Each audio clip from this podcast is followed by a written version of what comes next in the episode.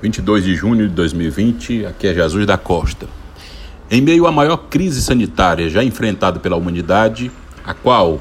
trará modos irreversíveis para o convívio social, aflora a necessidade de uma saúde cada vez mais precavida, para servir de alicerce e desoneração ao SUS, Sistema Único de Saúde. O saneamento básico é um composto de ações que só tem eficácia se houver uma participação ativa das massas sociais. Em estudos recentes científicos, há uma proporção que a cada um real investido em saneamento básico se economiza quatro reais em saúde.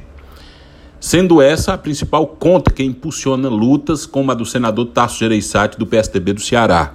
que no curso do seu segundo mandato no Senado levanta a bandeira do saneamento básico e usa do seu prestígio e poder de convencimento para fazer com que o marco do saneamento avance na tramitação no Congresso e torne-se torne em realidade um investimento mais consistente e maciço no saneamento básico, proporcionando mais aos mais carentes oportunidade de convívio pacífico e aumento do IDH.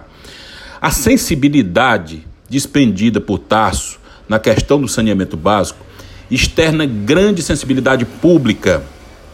própria dos que não perderam a capacidade de se indignar com condições subhumanas, a qual vive semelhantes.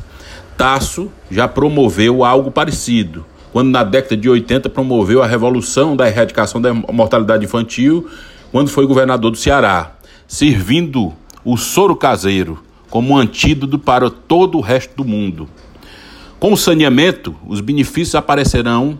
promovendo uma sociedade não mais, não só mais saudável, mais próspera pela melhor da qualidade de vida coletiva, cultuando o melhor IDH e materializando de fato dias sociais melhores.